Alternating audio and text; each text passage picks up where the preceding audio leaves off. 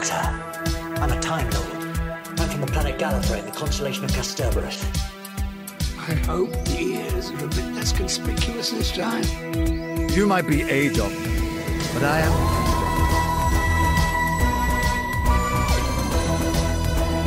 I'm a doctor, but probably not the one you expect. Absolutely fantastic. All of time and space, everything that ever happened or ever will. Where do you want to start? Hello, everybody, and welcome back to Bigger on the Inside, the new Who Doctor Who Watch On podcast. We're here with the start of Series 4, and it's a very different start to the series. Um, Harry, you're here still, so it's not that different. Yeah, yeah, and you are also here, though sounding uh, distinctly more muffled than usual. Oh well, I, I apologise if it is. Uh, is it is it badly muffled? Can people make out what I'm saying? Oh, no, I can hear what you're saying, but there's a there's a notable dip in quality to what we're used to. I must say. Well, the reason for this is because I'm currently sat in a car uh, recording from the front seat of my Seat IB. I'm not driving. I'm sat in a car park. It is what time is it? It's about twenty past nine. And uh, the reason for this is because I've recently uh, moved out of my flat where I have been recording podcasts for the last nearly 12 months with Harry. Um, and I'm currently in a limbo period between places. And the place I'm currently um, staying at, um, the Wi Fi isn't great. So I've uh, relocated. Um, so, though, okay, so we'll get into a little bit about um, everything that's coming up in Series 4 shortly. But for new listeners, because I know sometimes we gather a few at the, at the start of the series, welcome. Um, heads up, this series is going to be slightly shorter. So maybe if you haven't heard what we've said before, I'd say a good jumping on place would be the start of series two. Would you agree, Harry? Yeah, yeah, that's a pretty solid place to start. We actually know what we're doing by Yeah. that point. That's true, yeah. And the format's basically the same as it is now. So the reason series four, uh, yeah, series four is going to be slightly shorter is there's still going to be the same number of episodes, but there will be a month break after episode six. There will still be some content uploaded to the YouTube channel and the podcast feed, but there will be a break of a month uh, because that's to sort of level it out with Harry at university and me moving around and stuff like that. It just makes it a lot easier. Um, for us to do that. So you're still to get your news and stuff for the next six weeks, but until after the Doctor's Daughter, uh, we'll we'll remind you again when we get to that. There's going to be a, a, a break of a month, I think we said, but you'll still get content, so you'll be fine. Um, but yeah, Doctor Who news. Are you ready, Harry? It's been quite a busy week. Yeah, yeah. Uh, there really wasn't much news for most of this week, but then suddenly, like yesterday and today, there's just been a ton of Doctor Who related news. Yes. And despite the fact that I'm in a car, I still brought with me my little podcast notebook um, in the glove box so people at the gym didn't mock me if they looked in the car and saw saw me writing down little Jodie Whittaker notes. Uh, let's start with Jodie Whittaker. Um, there's been an extract posted on the Doctor website of an upcoming interview with Whittaker and Mandip Gill, uh, in which they've answered fan questions from Doctor Who, the upcoming series, Series 13. Um, Harry, I sent you over a link because unfortunately I, I can't access links whilst I'm recording via my phone. So um, I know Jodie had something to say about keeping spoilers and the fun of keeping spoilers and what it's like when some things get leaked and you know the hard work various team members put in. Um, have you got that up? Yeah, let me just get that up in a second. You might want to cut around this when we do the cut around. uh, publication of this. Maybe you won't. Maybe just leave me in rambling. um, okay. No, um, sorry, are you ready? Yes. Cool. Um, she said that um, when it came to keeping uh, spoilers, the hardest secret to keep was my own, Jodie said, explaining that there was a really long gap between her audition for the part, being offered the role, and it formally being announced. Uh, I didn't want to leak. I didn't have any desire for it to come out before the reveal because I knew my life was going to change, and I was in no rush for that to happen until I was prepared for it, she stated. But professionally, I was the only person in my team that knew I'd been cast. so what does that mean? When, when she says professionally, who who who else knew? I guess when it that. comes to saying professionally, she's talking to kind of people she works with, such as kind of like her agents and stuff like that. Yeah, And yeah. I quite sorry. Go on. I mean, I feel like that's something we'll be discussing a little bit later. because that will be Yeah, yeah. to a different point in the news. Yeah. Uh, the thing I like about that is that the biggest secret or the biggest excitement point she's had of being Doctor Who is the announcement. It's not the return of the Master or anything like that. It's the most exciting point and the hardest secret to keep of them all was the actual start of it. And I quite liked that, the fact that it's also maybe quite sad as well, depending on what way you look at it, that the most exciting point of being Doctor Who is the announcement, Mm. um, not actually keeping story point points um, tightly sealed. Yeah, that is true. And it's also um it's uh it is interesting to kind of reflect on the fact that there have been leaks and spoilers um during New Who, but I can't think has there been a single doctor whose casting has been properly leaked before its announcement yet? Um, I don't think so. I, I remember reading about Capaldi like a day before, and there being like, we're 99% sure it's Capaldi, but it also could be this person and this person and whoever. So, Okay. and but with Whittaker, I only recall seeing one news article with her name mentioned, and it was like a list of people it could be. And I remember saying it out loud to my, like the person I was with at the time and going, oh, and Jodie Whittaker. And I went, oh, who's that? And I went, oh, well, she's Beth in Broadchurch. And they went, oh, well, they've just put her on there because she was in Broadchurch and Chris Chibnall wrote Broadchurch. And I, we were like, yeah, probably. And then, like, the next day during Wimbledon, um, they were like, ta-da! We were like, okay. That's interesting. Again, something that we might bring bringing up later. Oh yeah. Really, yep, very true, very true. Um, I mentioned there about there doesn't seem to be many story leaks for Doctor Who, uh, big story leaks anyway. But I think it's fair to say that a lot of set photos from Series 13 are appearing online. Last week I mentioned about the inclusion of pirates um, being cast for various Cardiff productions. And it does seem that Series 13 um, photos have leaked online, and it was for Doctor Who, and a couple of photos of them filming in Cardiff um, around the shore with um, Chinese pirates and stuff like that. So it's interesting that there there doesn't seem to be so much secrecy with keeping stuff hidden from the press, or are the press just getting more sneaky with set photos? Or is it a thing that I mean I don't know, Doctor Who has always done location shooting, hasn't it? Like It has, yeah, Obviously, But all it- the leaks we get are from on location shoots and stuff around Sheffield or in the countryside uh, with Series 12 of the Cybermen. I guess it's just a Yeah. lot harder to keep things under wraps when you're out in the open shooting stuff like Yeah. that. you would have thought they would do stuff like maybe park lorries up to try and obscure, to try and stop people's viewpoints. But like, I remember when the Weeping Angel photos came out, they were just like really clear photos of Jodie Whittaker and various cast members with Weeping Angels, and the same with the Sontarans as well. It was almost like, oh, I, I, I think with a lot of media now, there is a to and fro with it, where it's like, oh well, if the photos get leaked, that's kind of not the greatest for the surprise, but it gets people excited about it because they know such and such is coming back or this is happening. And I feel that's what they tried to do with when John Simm returned as the Masters. They put it in a trailer. Hmm. They put John Simm in the trailer. Everybody went, "Well, you just ruined that surprise." But then people went, "Oh, he's coming back. I'll watch it." Or, But then know, I can't help but wonder, like, how does stuff like Star Wars, like they do on location shooting, and yet you don't get huge plot spoilers from those. How do they manage to hide this stuff from the press more easily than something like Doctor Who? Is it just a budget thing, or I think it's budget that therefore translates into security. I imagine trying to. I mean, like that said, two months ago I walked onto the set of Mission Impossible Eight or Nine or whatever the next one is.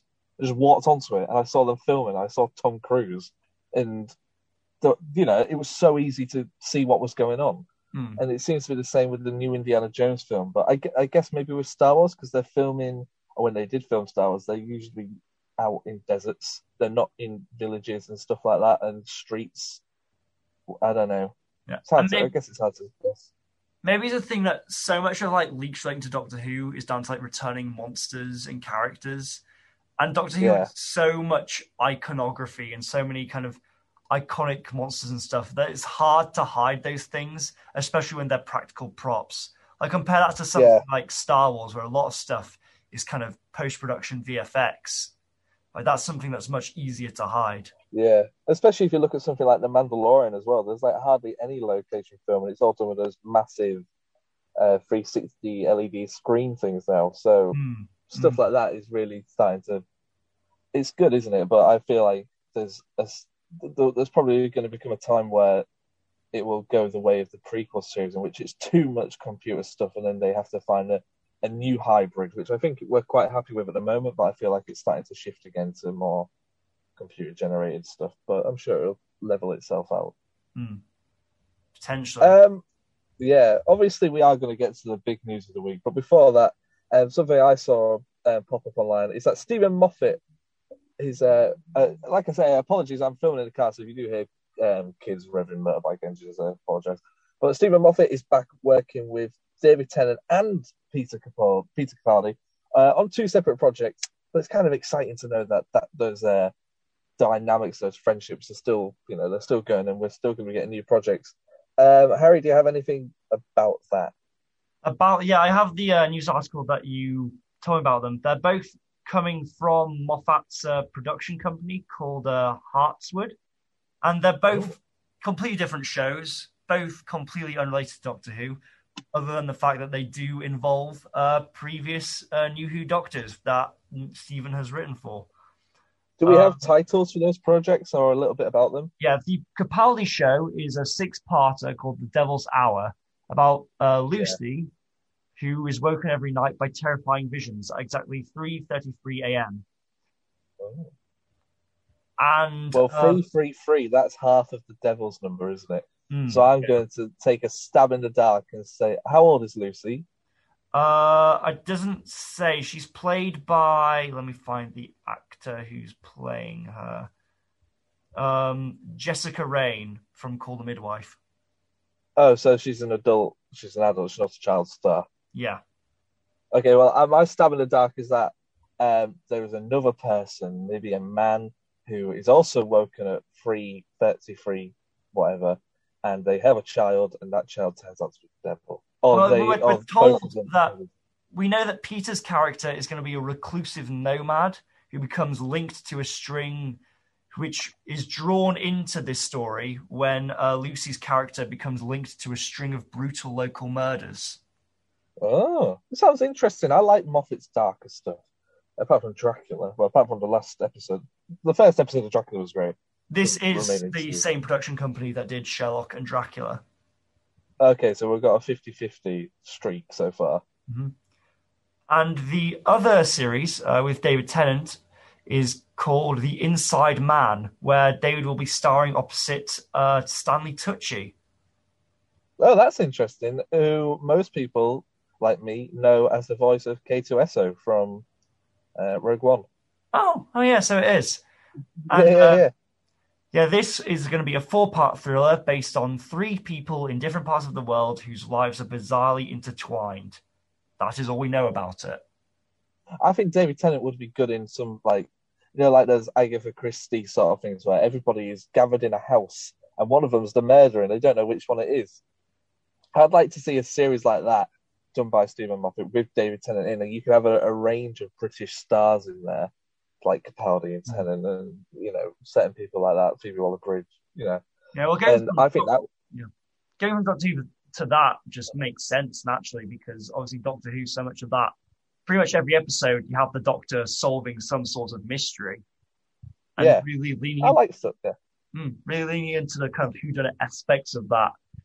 It only makes sense. It would be a very natural fit. Yeah, and it's original ideas as well, which is good. I like it when then uh, uh, both of these sound like they're going to be one and done, especially the Capaldi one. Sounds like it could possibly do like a one series and done sort of thing, which I quite like because it means you get a uh, a finer storytelling rather than something that is left open ended. I like it when stuff's wrapped up. Unless I really enjoy it, I'm like, oh, I'd like to see more of that. But a lot of the time now with telly, I'm like, you've deliberately left that open, but open ended, so you can get another series. yeah, I know. I know there are a lot of people who do feel that Moffat is at his strongest when he is writing something more self-contained. There are a lot. There are yeah. a lot of people who really enjoy uh, Moffat's self-contained stories, but are less fond of his big multi-series arcs. So perhaps mm. for those people, this will really play to what they feel is Moffat's strengths. Yeah, yeah, definitely, yeah. Um, so okay, so let's go on to the big news of the week. Um, Ollie, okay, how how do you say his last name? Alexandra. Alexander. Alexander, Ollie Alexander. Um, as we've talked about probably uh, three times a month for the last six months, um, is constantly being thrown around to be the new Doctor Who. But this week, for some reason, um, um, I was awoken to a text message from yourself that just said, Ollie Alexander is trending. And I was like, oh, what's he done? I went on and no, it was all Doctor Who stuff and people speculating that he could be the next Doctor. Um, you seem to know a little bit more about this than I do, Harry. Um, so, what what's your understanding of how this came about? Because my understanding is that it basically started as a as a joke from Russell. Um, not necessarily a joke, but I believe that Russell has for a while been a very vocal advocate that he thinks that Ollie would be a brilliant doctor, something which I personally wholeheartedly agree with. And um, I believe yesterday it was leaked to um, a newspaper that from a BBC insider that apparently Ollie has been in talks to play the 14th Doctor, and that he basically has been confirmed to play the role, and that he's just in the last stages of negotiations. However, yeah. um, sorry, go on. Yep. There is one thing which is um, opposing this, which is that Ollie's, I don't know if it's Ollie's rep or his agent, posted on Instagram a very punny post, basically saying that Ollie is currently focusing on his music career, and that as a result of that, he's not going to play the Time Lord. However, if we go back to what we were saying earlier about Jodie saying that she couldn't reveal to her team that she was playing a doctor until it was revealed, is it a similar situation with Ollie? Has he accepted the role? Perhaps. He just can't tell his team that Ollie's he's got team. the part. We don't perhaps, know. Perhaps.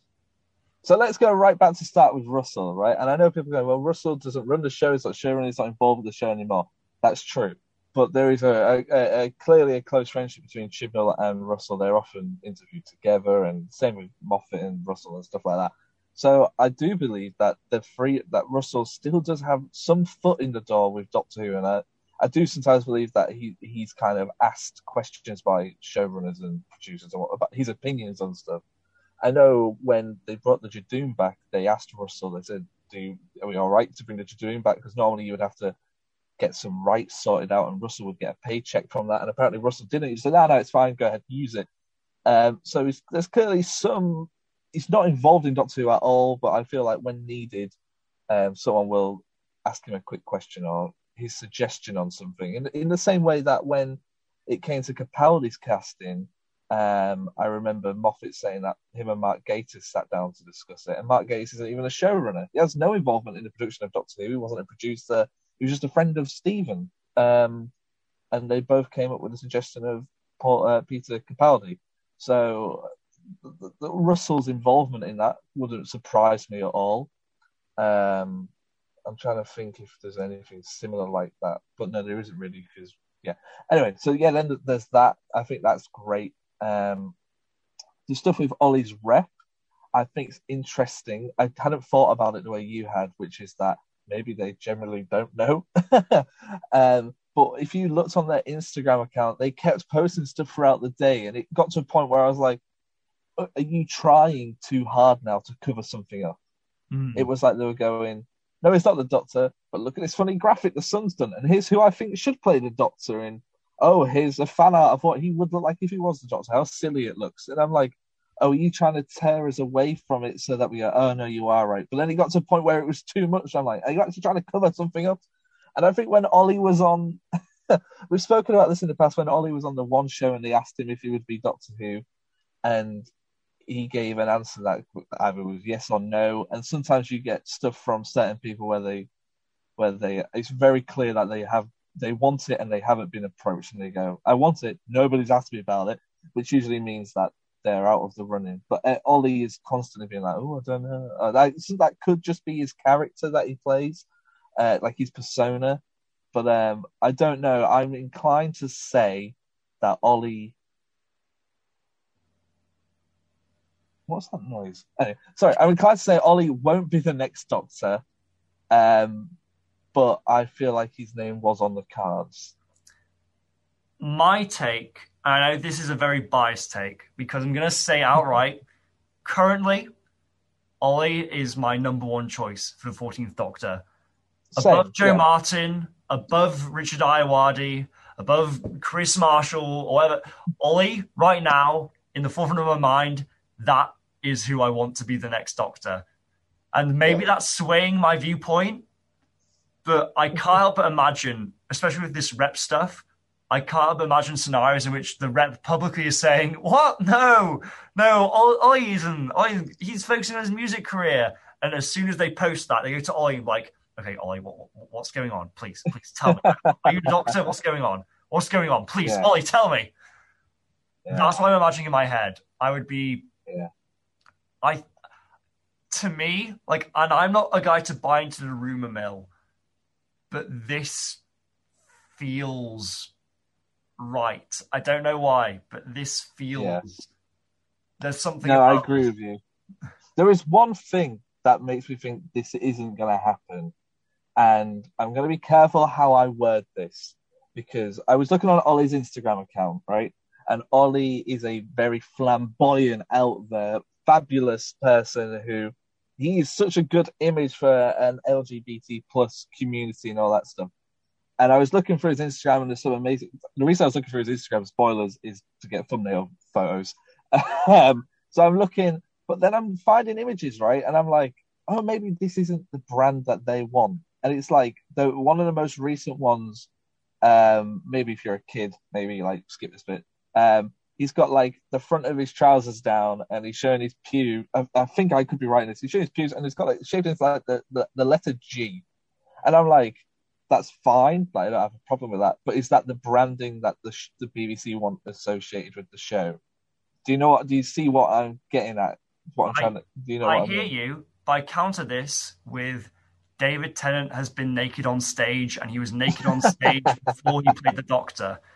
That's true. That's very true. Yeah. David Tennant Yeah, has no, performed on yeah. stage. There are production photos of a naked David Tennant, I believe, where you can see everything. I don't think being mm, showing some skin is an obstacle That's to playing true, the. Doctor. No, it, it, it was just one of those things where I saw it and I thought, if Ollie is announced, I can see this being on the front page of some red top newspaper or something like that. I'm So also the pretty sure thing. that, like, apart from that, I'm Yeah. totally with you. I 100% would. Uh, he's he's my Yeah. front runner for the role. I'm also pretty sure that both Chris and Jodie have done sex scenes. I'm pretty certain. Yeah. Yeah. Yeah. And wasn't Matt Smith in Diary of a Call Girl as well? He was, yeah, that's true, yeah. Th- That's no obstacle. That in the eyes of the BBC, that does not prevent you from being a Time Lord. That's great. Um, is there any other news on that? I think that's about it, really, isn't it? It's sort of the press is saying he's the doctor, and his agent or his rep or whoever is going, nope, nope, nope, nope, don't look over here, go look somewhere else. And I know uh, they also mentioned his It's a Sin co-star, um, whose name has completely slipped my mind, who played Liz. Uh, was the character named Liz? I think the name. No, her character was called Jill. Jill, that's it. Um, uh, the the actor's name completely slips my mind. I do I do apologize. Do you want me to find But, it? um, I'll find it right now. Yeah, do yeah. I think she would be a, a great doctor, and I know that she's currently doing work with Big Finish. Um, so it'd be interesting to see what capacity they're going to use um, the named actor Harry's about to find for me. I think it's something white or something like that. I can't honestly remember. I'm just looking um, at the yeah. cast of It's a Sin. Um, Yeah, she would be. Is Lydia West choice. you're thinking of. Lydia West, that's it. Yeah, um, she would be an amazing choice. I feel to be uh, Doctor Who. Yeah, yeah, it's interesting. Lydia is. Um, I think the only things I've seen her in are "It's a Sin" and "Years and Years." Russell's last two shows. Yeah. Her, I mean, Ollie's less of an up and comer because he was kind of known for years and years. The uh, band, not the show. and not not the period of time. yes, not the period of time. Yeah, he was known for years and years.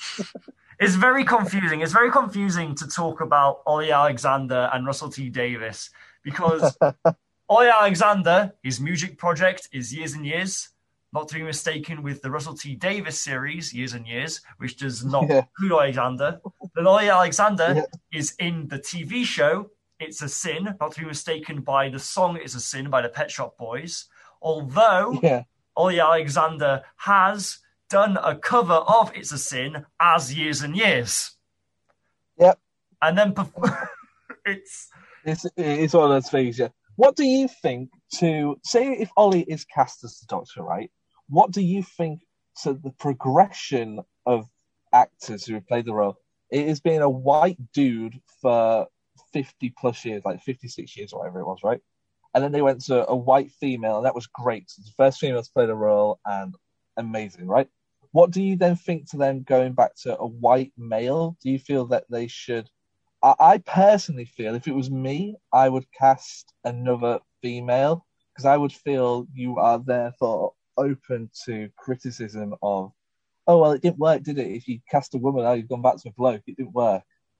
is a question of whether or not you should listen to that discourse and kind of think in the frame of, well, okay, we need to cast another woman immediately to prove that this isn't just a one-off quote unquote experiment, which is not going to be. If the next Yeah. casting is Ollie, I'm sure there will be another woman down the line because that's now been set as a precedent. But also Yeah. is the fact that I feel like casting Jodie just kind of opens the floodgates to just even more people can play this role now. And now it's just a matter of just picking not the best man for the job, not the best woman for the job, but the best actor for the job. And also, Ollie breaks boundaries in his own way in the fact that he would be the first LGBT plus actor to play the role. Yeah. And of that that in a way makes its own breaks its own boundaries.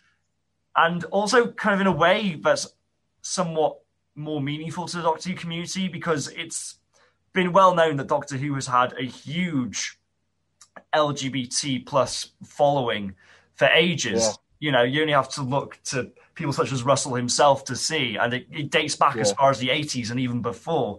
And Yeah, to kind of, you, this would be on a our real- Twitter feed. Sorry, go on. just saying, so, casting as Ollie, although his sexuality may or may not play into the characterization of the Doctor, it doesn't need to by any means. But it would kind of be an acknowledgement of that following and an embracing Yeah, that the show perhaps hasn't done to the f- fullest capacity yet. exactly, exactly. I couldn't agree with you more. Um, I'm slightly conscious of time, Harry, and I know we've got to get into our first episode of Series 4 um, watch along, so I will hand it over to yours truly to um, segue us into um, another Christmas special. Yes. So, um, so you're in a car, Tim, aren't you? I am in a car, yeah. Are, are you are you traveling anywhere? Are you going on a Uh, journey anywhere? I've just travelled from home to the gym and now travelling back home. Oh, okay. Although, like you said, your Wi-Fi isn't very good at home, is it? You can always say that kind it of like your Wi-Fi connection is uh, maybe it's a bit intense and biblical. Perhaps your Wi-Fi connection at home is almost damned. So perhaps Yep. Journey home from the gym to your home is a voyage of the damned. That wasn't too bad. It's better than what I've been doing recently. I feel like that's It a lot better is. than what I've been doing recently. I think I played into that one as well. That's why sometimes I just look at you with a blank stare, like, go on, get yourself out of this hole. But no, that one was okay. So yeah, enjoy us talking about Voyages of Damned, and we will be back next week and throughout the week with a couple of videos. In fact, this time next week with uh, a brand new episode of Big On Inside where we're going to be talking, where we properly start Doctor Who Series 4, so come join us then. Uh, if you are new, check us out on our socials. Everything's linked in the description and enjoy the rest of the podcast. There you go, Harry. You can stop the recording now. Oh, I stopped recording. Are you going to include this bit where I fiddle around going to stop the recording? Probably. It's not that hard. I can just I can see it right here. Shut up! Shut up! Shut it down, pop up!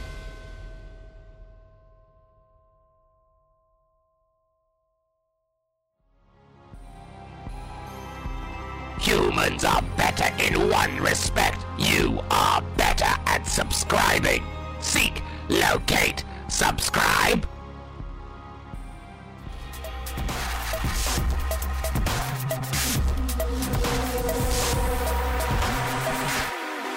Point in having you all? Hello, everybody. Welcome back to Big on the Inside, the new Who Doctor Who Watch On podcast. And since that's been with me, as always, is a man who I once witnessed push an old man into a pond, point at him, and go, "Never eat my crisps again." Um, Harry Murdoch, hello, how are you? He had it coming. He did. He had it coming. What had he done? What what had led up to this?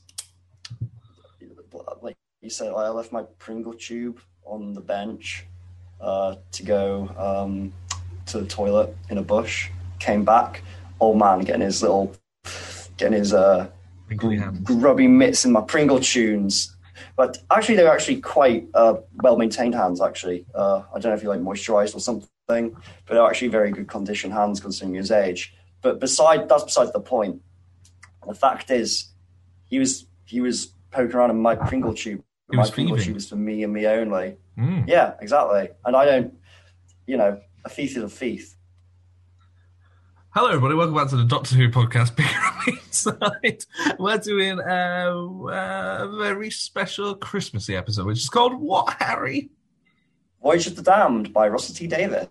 Yeah, um, our third Christmas helping of Doctor Who, and so far, my spoilers, my favourite, and it seems to be the nation's favourite as well, as this is the highest ever recorded episode in viewing figures anyway for uh, New Who. 13.31 million people tuned in to watch the Doctor and Kylie Minogue dance around a, a spaceship that looks like a boat. Um, Harry, what did you think of uh, the episode Voyage of the Damned? I like the episode, but the first thing that I kind of was left thinking after it was like, wow, like everyone dies. Yeah. Apart from um, so many people die. the guy from One Foot in the Grave, Clive Swift. Yeah. Spoilers. So but, many um, people um, so let's start the start of the episode. Um, I found it. I always find it very strange these Christmas episodes, seeing the Doctor hanging around on his own, especially the tenth Doctor. There's something very lonely about him when he's on his own. It doesn't sit quite right. And I always find it strange when he gets out the TARDIS and he's just like on his own and nobody else follows him out. I'm like, what's he doing? Why is he on his own? Yeah, it's like kind of, I guess he's just kind of exploring for the joy of exploration at that point. Yeah, I guess. But it's like, yeah, it's right because so much of kind of the tenth Doctor's kind of character and his arcs are kind of like defined by kind of that desire for companionship.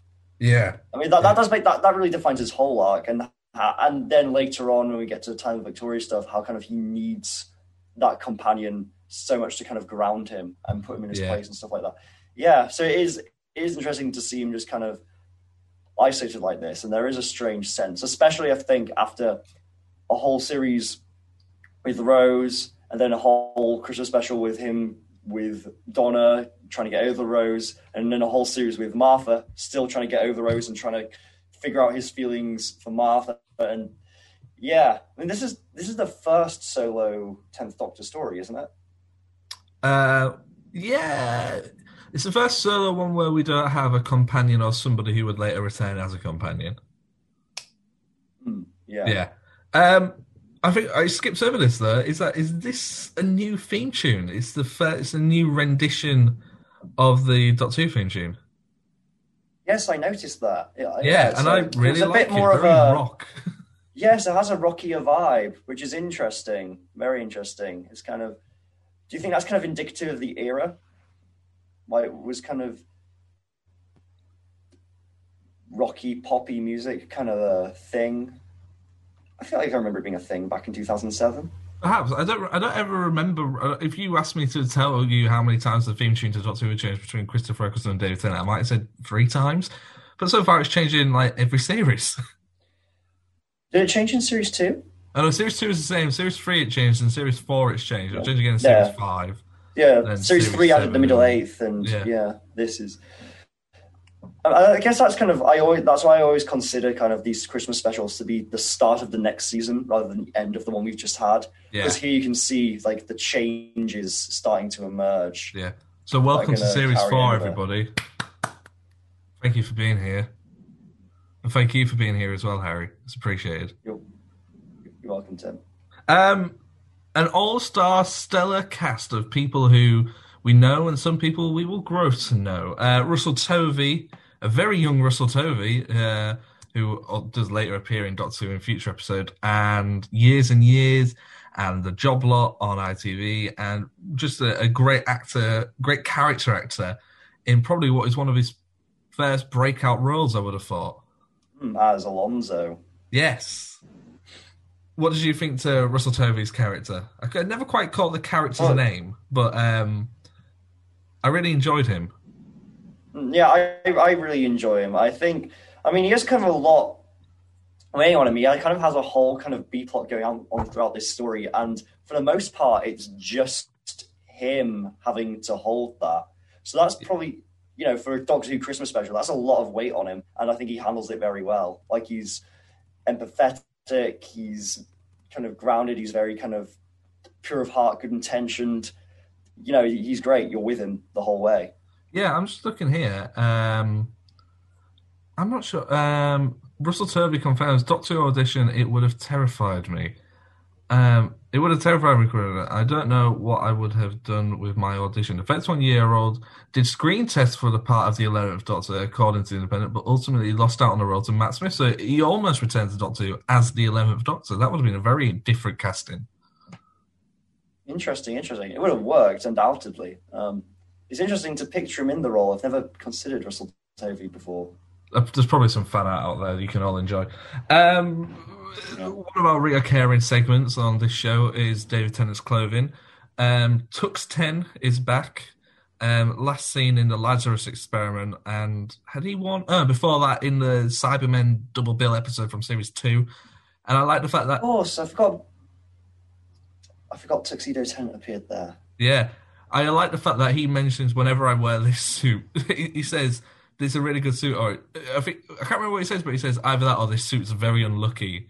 Hinting that every time he wears his tux, something goes horribly wrong. Mm, yeah, it's all those Um, public events. Yeah. One thing that really stood out to me, like straight away in this episode, is the production value. The attention to detail on these big episodes of Doctor Who is mind blowing. Like the interior of these ships and people's costumes and the props and the way it's all filmed was just amazing. And I, especially throughout Tennant's era, you can really see how, um, as the show's become more successful, they've really been able to push the boat with bigger budgets and things like that. Yeah, I think it's a really clear, especially what I noticed was the kind of increase in production values on the CGI. Um, I was kind of there were a couple of bits where you saw the exterior shots of the Titanic ship, and also the bit where they were crossing that chasm. Where I couldn't help but compare it to um, the end of the world from series one. Yeah. And the quality jump is staggering, Yeah. absolutely staggering. To say it's only what four years, three, three or four years difference between those episodes. Yeah, I remember when we watched that first series, we were like, oh, "Some of this CGI is a bit terrible," and even a little bit in series two with the werewolf. But uh, hmm. that's amazing now, isn't it? Yeah, like I don't watch it and it doesn't stand out to me anymore, which is always Like- obviously a good sign. Yeah. Like I remember the bit where they were having to cross that chasm and like they were hanging on. There was a wee bit of like vertigo, even though it was obvious. You know, you can tell it's CGI. Like I don't know if it's just the way it's shot or just the fact it's higher quality, but it's effective in the moment. Yeah, one hundred percent. Uh, Some more characters that we have in this episode that we're introduced to already by this point is Max Capricorn, who we'll get back to later. Um, but I think we should talk about Kylie Minogue's Astrid Peth, um, formerly from Neighbours. Hooray! Um, I think people forget that she was in she was in Neighbours, wasn't she? It was Neighbours. Yeah, she was. She was an actress before she was a pop star. Yeah. Yeah, I think people forget that. It's like she's the reverse Billie Piper. Hmm. And she is fantastic in this these two episodes. Uh, this episode, sorry. She's really great. Yeah, she's she's really really fun. Like she she just gets the role and is full of like fun and life and enthusiasm. She's fantastic. Yeah, Yeah. she's really How- really great. Yeah, they, her and David Tennant have a really good on-screen uh, sort of chemistry. The way they bounce off each other is really well. And I, I kind of and there's that scene where she says, "Can I come on board? Can I travel with you?" And he says, "Yeah." And I think how cool it would have been to maybe have a series of that. Those two just going on little adventures because I feel like if that had happened, then that would have strayed away from the Rose subplot of Ten trying to get over Rose. I feel like this could have been the point of going somewhere different. Um, so that might have been interesting, and I feel like you could have really believed that those two were a couple um, more than certain other companions or whatever. Would have been done an expensive, mind. You know, It would have been. Yeah. How would you have felt about that? About her joining the actual TARDIS? It would have been fun. Um, there was would have been a potential danger of her just becoming um, a Rose replacement. Uh, if they had done a whole series with Kylie, they'd have had to um, find ways to make her character distinctly different Yeah, from Rose, which I think they they start to do here. Like she's definitely not the same character as Rose by any means, um, but they'd have had to gone the extra mile if she were to have been around for a full series. I feel. I would have maybe liked them to fully embrace the relationship aspect of it. I know they tried to do it with. I know they couldn't really do it with Rose because of that whole "I'll outlive you" sort of thing. But maybe the Doctor just said, "Oh well, I've already lost one person who I really liked, so I'm just going to embrace this one," and maybe just like fully Yeah. embraced it. Had a wedding. That would have been great. Live for the moment. Yeah. Today. Um, who else do we have appearing in this episode? Rick, is it what's his name? Rickson, uh, Rick Stern, Rickston, the um, wealthy uh, sort of business tycoon who's only really sort of looking after himself. And one thing that I've I noticed rewatching this is that how much of the themes of the actual Titanic and the movies of the Titanic play into this with different class issues. With um, is it Marvin and Foon played by uh, I do not know the actors and actresses' names, but all I know is he is Duke from the story of Tracy Beaker. Um, with them playing people who have won the competition to be in first class, and the people of first class are looking down on them. And I feel that's really sort of well done. That sort of like, I think we've spoken about in the past how people say, "Oh, Doctor Who was never political." It's only recently, ever since it's become uh, it was so woke and all this, but it is. But it's you just it's so obvious, but you didn't notice it because you were a seven Yeah. or whatever. Everything, everything, everything, every piece of art is political in some sense. You just need Yeah. to be looking for it. Um, who else do we have here? We have Clive Swift as uh, Richard from Keeping Up Appearances, who plays. Is it Mr. Copperfield? I want to say his his character name is. Something like that. The tour guide. Yeah, he's really Yeah. great in this. He's a really fun character, and his understanding of Earth is good fun, and the way he. I really like the speech he gives before they're transported down to Earth, and he says, "No, uh, the- people of Great Britain go to war with the people of Turkey, and then they eat the eat the people of Turkey. But we must all leave soon because soon they're all going to come out fighting for Boxing Day. I mean, it's really good, and it sort of plays into that sort of oh, in a thousand years, what will people think of like traditions we have now if these traditions still carry on? I'd like to think that thanks to the internet, kind of our way of living today is going to be very effectively archived in a way that kind of no other period in history ever has been. That's true. That's true. Um, Balakafalata, played by the amazing Jimmy Vee, also uh, the Moxx of Balhoon in Series 1, a couple of Graskes in the Sarah Jane Adventures, and R2D2 in the Star Wars sequels. Um, a really good, fun character who I feel like probably just wrote in there, but his design really, a lot of his character designs actually, make him a very lasting print on Doctor Who. You're thinking of Moxx of Balhoon, Series 1, Episode 2, and people still talk about it and still remember him now.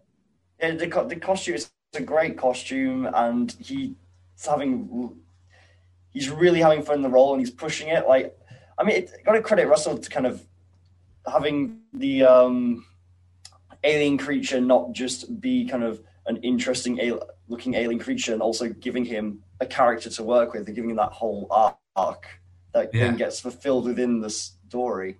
Mm.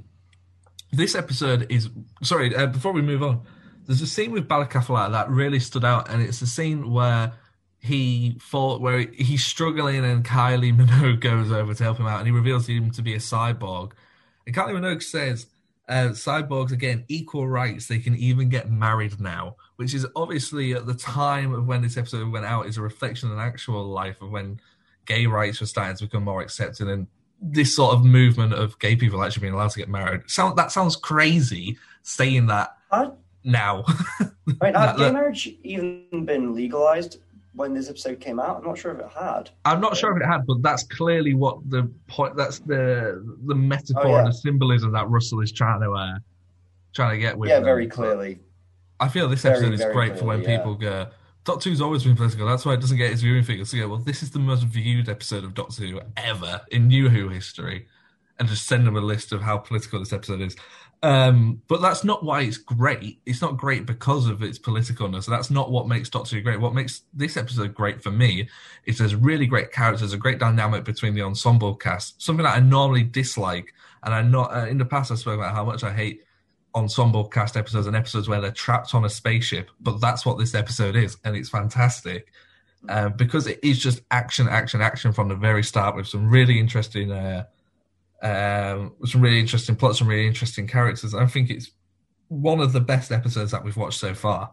I think part of it is that um, the this is the longest standalone episode Yeah. we've had, isn't it? It is. uh, It is it is one hour like ten an hour and ten minutes. Which is actually just 10 minutes short of two 40 minute episodes.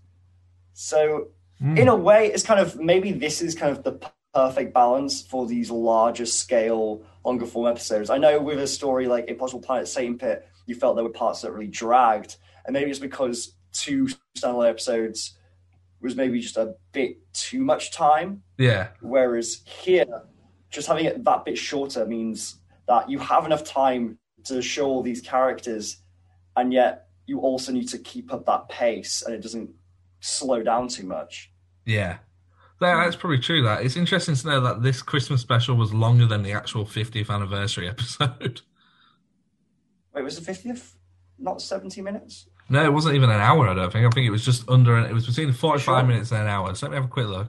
I'm sure the fiftieth is like feature length, is it not? No, it's not. I promise.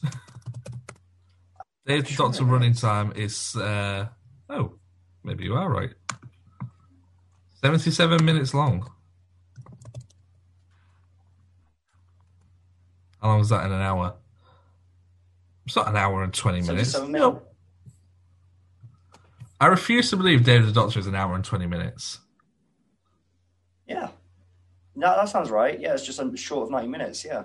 I'm going to look it up on Netflix, see what their listing of it is. Um, but whilst I'm doing that, what did you think to the line where the Doctor says he travels alone, or he tries to travel alone? Where uh, ever since we've met this incarnation of the Doctor, he's never done anything but anything other than not travel alone. He's always with somebody else. I guess there's a lot of ways you can look at that. Um, you could view it from the standpoint that the Doctor, for most of his life, um, when we don't see him um, on screen, he is traveling alone. Maybe, you know, there's a really long period between Runaway Bride and Smith and Jones where he's traveling alone. Uh, maybe that can be said for every in between companion season gap. Maybe the Doctor spends most of their time traveling alone. Or maybe you could just say that he says that because it just makes things easier as introduction. Then, oh yeah, I usually travel with people, but then they either die or get lost in alternate dimension or get fed up of me and leave. Yeah, that's true. Um, there's one, one, one key point I want to save till last, but uh, let me have a flick through my notes. An hour and ten minutes. Um, what do you think to the characters of the host? They're very Weeping Angel esque with their sort of Halo statue, sort of angel esque appearance. So I feel like maybe they were bouncing off that a little bit. They reminded me more so of the uh, Clockwork guys from Girl in the Fireplace. Oh, that's very true. Yeah, I hadn't thought of that. Yeah. How come they reminded you of them? Um, just because like they had the whole robotic, like very kind of refined, kind of almost formal robotic appearance, like a, a nicely designed robot person, and then you know they go about killing folks. Yeah, that, I hadn't thought about that. Um, one key moment from this episode as well is we get that famous Tenth Doctor speech. Um, that is like the the key moment of the Tenth Doctor's um, tenure. That speech where he says, "I'm the Doctor. I'm such and such, and I'm from the planet Gallifrey, constellation of whatever," and you know, it goes on on this big time. Disturbance. Yeah, it goes on this big tirade about who he is and how he's going to save the day. Um, that's really good fun. But then it, I feel that's also frustration because somebody has just died, and then people are going to subsequently die, and he take, does his best. Um, so that there's Marvin. Uh, I don't think it is Marvin. But I will say Marvin. Marvin and Fu when they're fixing that host, and it instantly comes alive and instantly tries and kills Marvin. It just sees him and goes kill, kill, kill. I think that was quite funny actually. Um, and then obviously he trips and falls to his death. And then there's a really Yeah. good there's a really good bit where the doctor's comforting Fu and saying, "I will come back for you. I will save you," but then she takes her own life to save the rest of them, and I think he like says no more or something like that. And it, it Well, doesn't that- um, Karen Masalata also dies in that scene, doesn't he? Baraka Barakafalata, yes, he does, yeah. Oh, yeah, he does, doesn't he? Yeah, because he sacrifices his little uh, pod thing, doesn't he? That Astrid uses later on in the episode. Yeah, like three people die all in that one scene. Yeah. Um, I, I think we said this before, but we are getting more and more now with each episode darker Tenth Doctor stuff that is leading up to uh, his closing point of you know with the end of time and all that. The end of time is that what those two episodes are called? What are they, what's the last? Yeah, Yeah, the end of time. Yeah. Th- those are end Uh, good time. Yeah. Um, do, do, do, do, do. I'm just skimming through my notes here. We've already spoken about Astrid possibly joining the TARDIS. Take me with you. Oh, there's that really good scene where he's standing off against um, different hosts, and he stood there and he's asking all these different questions, and he's holding a frying pan. I think that's Yeah. really well done, and he says that line, "Take me to your leader." I think um, it's a very funny tenth Doctor episode as well. How did you feel about that? Yeah, that's that's a great scene. I think that's that was one thing that stood out to me when he was kind of we had the three questions, and um, where he was just trying to. It was just kind of funny, like the rapid fireness, and also kind of it was a great kind of showcase of kind of the uh, the Doctor's intelligence, but not in like a super indulgent way. It wasn't super indulgent of oh look how clever he is. Just kind of him on his feet, having to be quick witted to figure out his way out of the situation. Yeah, yeah. Yeah. Um, no, I think there's a lot of that this episode, isn't there? Where I feel like this is one of the only episodes where, or one of the first anyway, where the Doctor you can see he doesn't really have a plan, but everybody's relying on him, and very quickly, even like Richmond and people like that, they they, they turn to the Doctor, even if they don't particularly like him, to sort of get them out of this issue that they found themselves in. Mm, absolutely. Um, let's talk about Max Capricorn, the actual villain of the episode. Um, an amazing prop, an amazing prosthetic all around, really. Um, a really good voice as well, I felt as well. He's got a very menacing uh, persona. Um, what did you He's think very- towards him? A great name as well. Very cool. He's a very yeah. He's got a very cool, like borderline cartoony villain, but kind of it's pulled off in a way that kind of is just very entertaining and works within the context of the episode.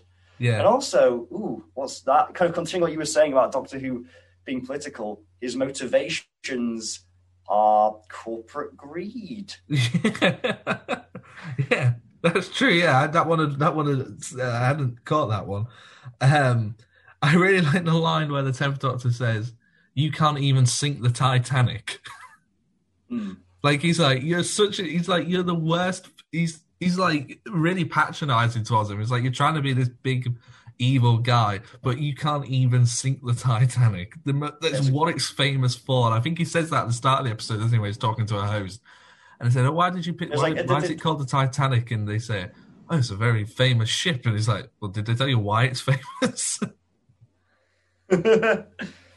That's a very funny interaction. Um, almost as soon as we are introduced to Max Capricorn, he dies um, when Kylie Minogue drives him off the end of, like, into the heart of the ship and into the fire that keeps the ship going.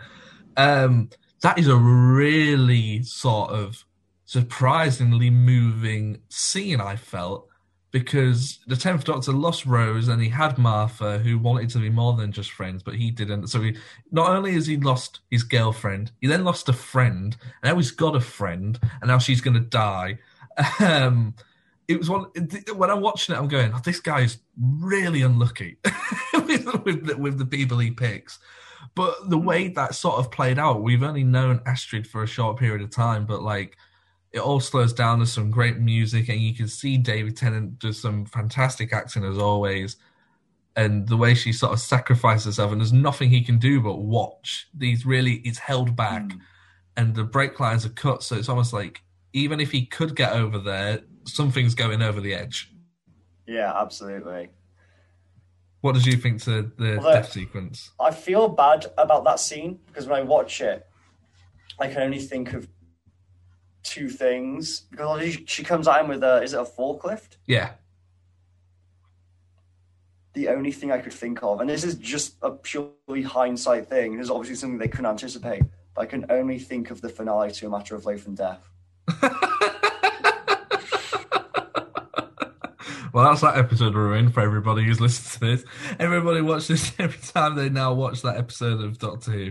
We'll just be able to see uh, poor old Piella flying through the sky. I'm sorry, that was the only thing I could come to mind. It's it's a purely hindsight thing. They they didn't know that the next year Nick Parker was going to come out with a really funny Wallace and Gromit short. that's true. That's very true. Um, that's a re- that's a turning point for Ten as well. I feel is that thing where he's taken by the hosts and crashes through the ceiling. That sort of go on. That's an interesting point you just brought up because I've heard lots of people kind of say that um, Russell, at various points with the Tenth Doctor, does kind of um, do this thing where he portrays him as an almost Christ-like figure, and Yeah. they use kind of that scene where his two angels are lifting him up as almost kind of a prime example of that. Do you think the Tenth Doctor is a Christ figure? No, no, quite like a, he's a god. I think he's seeing himself as the god of Time Lords now. He's the only one, and he's gone through so much. And I, I personally think that scene works well because it is followed later in the episode by um, Mr. Copperfield telling the Doctor that he almost has the power to determine who lives and who dies, and that would make somebody a monster, which is what spoilers later becomes in Waters of Mars. Um, so I feel that maybe people aren't really catching the importance of this episode almost, and the importance of this final, where it is that changing point of he is no longer just the Doctor. He, he almost a controller of time, and you know that, that obeys to me thing that we get in the Waters of Mars. That I'm very much looking forward to getting to, and this is really you- the the starting point of that. Okay, so you view that whole thing as less of the Doctor being some kind of Christ-like savior, and more like the Doctor viewing himself as a godlike figure who has the power to do these things. That's interesting. Yeah, it's more That's ego. I think it's more all ego on the Doctor's part rather than Russell writing it because he absolutely loves the Doctor or whatever. I think it's a character development rather than Russ just going. I, I, I would be inclined to say it would be similar to when Matt Smith.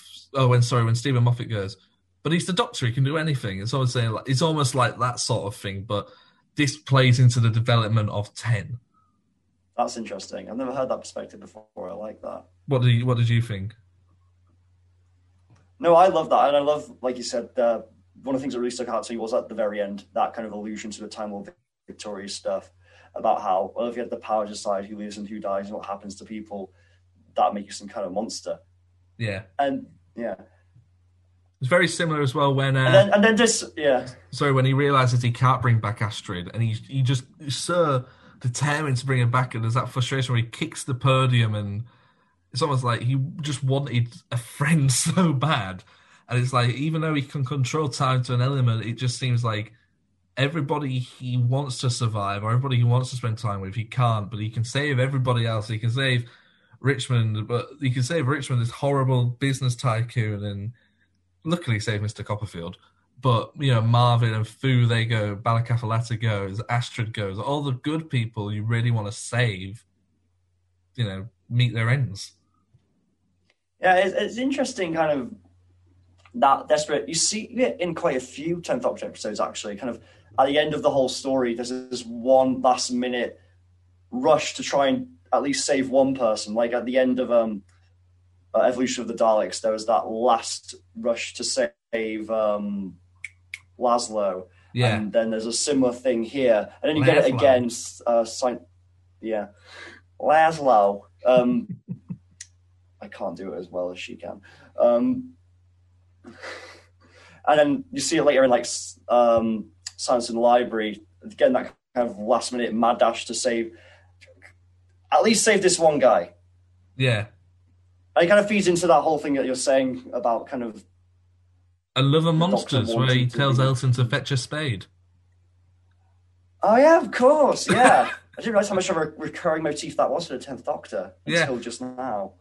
Um, I really like it when everybody's thanking him, when everyone's thanking him, and he's just so pissed. You can see in his eyes how annoyed he is that everybody, everybody's so thankful that they lived, but they're not able to sort of see that people died so they could live almost, and that he wasn't able to save everybody. I think that's really great. But then he sort of redeems himself within himself by taking Mr. Copperfield, Copperfield, I hope it is Copperfield, back to Earth, and that really lovely sequence at the end where he realizes he's actually a millionaire um, is great. And Clive Swift, unfortunately, no longer with us, obviously keeping up appearances and. It's such an amazing British actor. He gets that fantastic bit at the end where he just screams with joy, and it's, it's just a fantastic comedic performance. And uh, yeah, I think that's great. And the way Yeah. David Tennant's Doctor is very sort of, oh, that's he, he almost looks at as like, what a sweet man. He really deserved that sort of thing. Yeah, I'm glad they kind of ended it on that very uplifting Christmassy note. Exactly. Um, I'm all through with my notes apart from one thing that I think you've worked out. I've deliberately left till last. Uh, before we get Yes. to that, anything else that I haven't touched on that you would like to touch upon? I mean, I feel like this is what you're going to mention. Generally, just talking about the stuff we've been talking all about all the stuff that happens on the Titanic. but We haven't talked about much about the stuff that's happening on Earth during this episode. Well, let's talk about. I was so excited when he appeared on the screen. Um, genuinely, one of my favorite characters in Doctor Who. Um, and I'd forgotten when we watched when I started watching it that he appeared until they landed on Earth. I suddenly got very excited. But Bernard Cribbins as Wilf is my all-time favorite Doctor Who character. I love that character so much. I love Bernard Cribbins. I think Wilf is such a fantastic character, and I can't wait for when we when he meets the Doctor again in the Sontaran episode. That's gonna be so much fun. Um, but um, he's great. He's so good in this episode, isn't he? Yeah, he's so, you know, instantly kind of endearing. Um, The fact that kind of like what's going on in London that because of the previous Christmas specials, everyone is too scared to be in London on Christmas. Yeah. But he's sticking there because he believes in the Queen and that she's sticking, and that very endearing sort of patriotism. Yeah. And then like his reaction to like when they get beamed back up and just like, oh shit. yeah. I really like the bit at the end as well where he sees on the telly that um, the Titanic is heading straight for Buckingham Palace. and he jumps out his little booth and he's waving his fist in the air saying, Don't you dare, you aliens, don't you dare. and I also love the fact that this was only meant to be a, a one time appearance from Bernard Cribbins. We will speak, we'll speak about that more when we get into series four. But uh, yeah, I mean, it's fantastic. He's such a great character, and I'm so excited that we're now uh, in a series where I, I know that I'm really going to enjoy a lot of the character performances. There's some big names coming up: Tim McInnerny, uh, the guy from Merlin, some really good names. Morgan. That's him. Some good names coming up um, in this series. Um, but let me read a couple of um, Instagram things I put out. If you go to our Instagram at Bigger on the Pod, I often ask for your guys' thoughts on the episode. I always read a couple. I'll just read the one out today because I know the episode's running a bit long. But Samuel Norris says, "Brilliant episode, very underrated." I do agree because I was not expecting much from watching this, but very much enjoyed it. Hmm. Would you agree with him there, Harry? Yeah, absolutely. I think it's a very fun episode. Yeah, and honestly, it's one of the Christmas ones that I probably forget about, and I'm not sure why because it does stand up. Yeah, it's a nice break as well from the two previous ones, which are very similar. So then have something Absolutely very right. different. Yeah, Um, uh, that's very true. But instead of doing something completely different, let's do something that we do every week and it's time for the quiz. You, you, not me. I hate being patient. Patience is for wimps. Oh boy, oh yikes, here we go. As you mentioned, Harry, this is an extra long episode of Doctor Who. So I have an extra quiz question. You have four questions this week instead of your Oh, standard wow. three. What question number one? What uh what is Earth known as? They give it a name and a number. Can you remember what it's referred to as? No, I cannot. I'm gonna say. The answer is Sol Three. Ah, When one of the that. hosts goes a bit strange, it goes on the blink, and it's taken into the back room, and the guy says, "If you can't fix them, throw them overboard." How many does he say have already gone on the blink that week? Gives a number. Is it eight? It is eight. Well done. Yes. That's one so far. How old does the Doctor say he is in his famous speech? Um, 900 years old? 903 years old. Ah. No point there, I'm afraid. How many times does Fu say that she entered the competition to win tickets to go on board the Titanic in first class? Was it a thousand times? It, it was what, sorry? One a thousand times. 5,000 times, I'm afraid, Harry. Ah. One out of four. So somehow you've actually done worse than normal. You've scored more points, but actually done worse. I'm not good at these, Tim. Deary, deary me, deary me.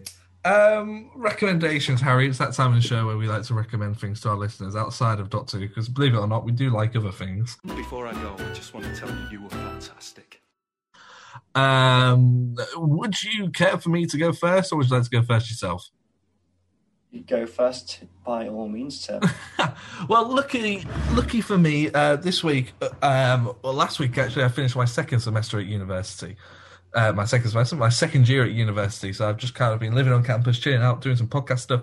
But the university kindly threw a fun event with a limited capacity. Mainly an online event, but if you were lucky enough, you could turn up in person. And I was one of the lucky ones to sit in a giant hall and watch a live demonstration of the internet um, marionette series Nebula 75, which is very much in the same vein as Thunderbirds, Joe 90, Stingray, uh, Captain Scarlet by Gerry Anderson.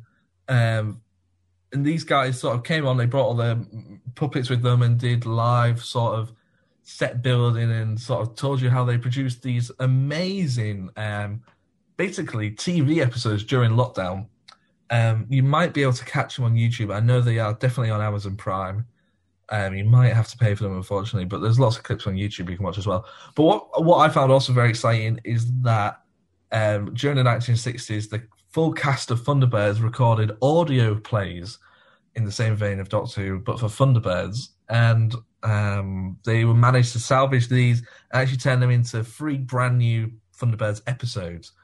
Um, and they brought along um, actual puppets used in the restoration, used in these new episodes. So I got to have my photo taken with Parker Brains and the Thunderbird one, which was all very exciting.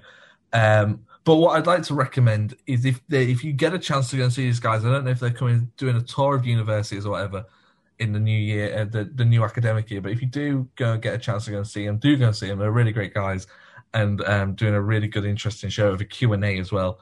But also to check out the series Nebula seventy five. Um, really good fun, homemade, lovely, very just entertaining to watch for a lot of people. So that's what I'd like to recommend. And how about you, Harry?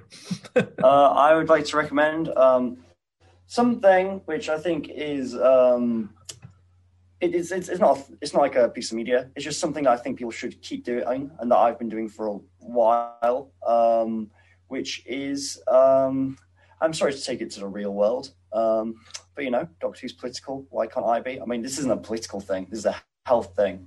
But I want to recommend people Push old men in continuing they eat to, uh, Pringles. No, I For was going to recommend people. I was going to recommend people getting COVID tests. Tim. Ah, yeah, yeah, I suppose. yeah, like obviously, obviously, the, this is a thing because like I, seriously, like the world is like opening up again. Um, things starting to open up again, and vaccines are becoming available, and it's all great and it's all really great. But despite that, um, I feel like we can't start to feel too safe. Um, I feel like it's still important that we regularly test and just to make sure that we are, you know, still safe, that we're still healthy. Like I get a test. I, I, I, on my uni campus, I am lucky enough to be able to test twice a week, which I am doing. Um, I recommend everyone does the same. Even when you have the vaccine, it doesn't mean you're 100% immune. So it's still good to keep that testing up for the safety of yourself and the safety of everyone else. Just a small thing to do twice a day, well, twice a week, Twice a week, yeah. like takes up. yeah, it's a small thing, but it's a also a big thing. Yeah, definitely. I, I just, yeah, and I know that kind of I've heard things that kind of like on my campus currently. I know there's been a drop since the vaccine rollout has started going to younger ages of um, people getting tested, and so it's just something I've kind of felt compelled to uh, promote. Yeah, definitely. If, if you're in a position to get the free test, do it. Um, people like myself who are at uni and also work in hospital, uh, not the hospital, the uh, sort of entertainment. I don't want to say entertainment industry. I work in nightclubs. I'm a freelance photographer. Everybody, hello. Um, work in nightclubs and pubs and stuff like that. So when they're open, that's great for them because it means I can go to work. Um, so obviously the two COVID tests here at the University of Hull, where I am, you know, a great help. So um, yeah, especially if if if you can get it through work or wherever you work or through university, school, preschool. if you listen to this you're at preschool, oh, terrible parents. But um, but yeah, you know, take care, look after yourself, man. Anything else, Harry? Anything else you need to say? Any any more No. political agendas you want to slam down people's throats? Uh, no, no, I'm not a very political person. Well, thank you all very much for listening. We will be back in the in, in, in the near future with uh, um, the the actual start of Doctor Who Series Four, Partners in Crime, um, which I'm very excited to get through the series. We do have some fun um, sort of different distributional things and how the series is going to be laid out and how you guys will be able to listen to it as well coming up uh, with some extra content as well. So uh, do stay tuned for that. We'll mention that at some point during the first half of series four. So I will say goodbye, goodbye, everybody. Do uh, like, comment, subscribe, five star review, and all that. And uh, Harry, do you want to say anything at all? Bye bye. Well, he did his. Make sure you subscribe to the official Bigger on the Inside podcast.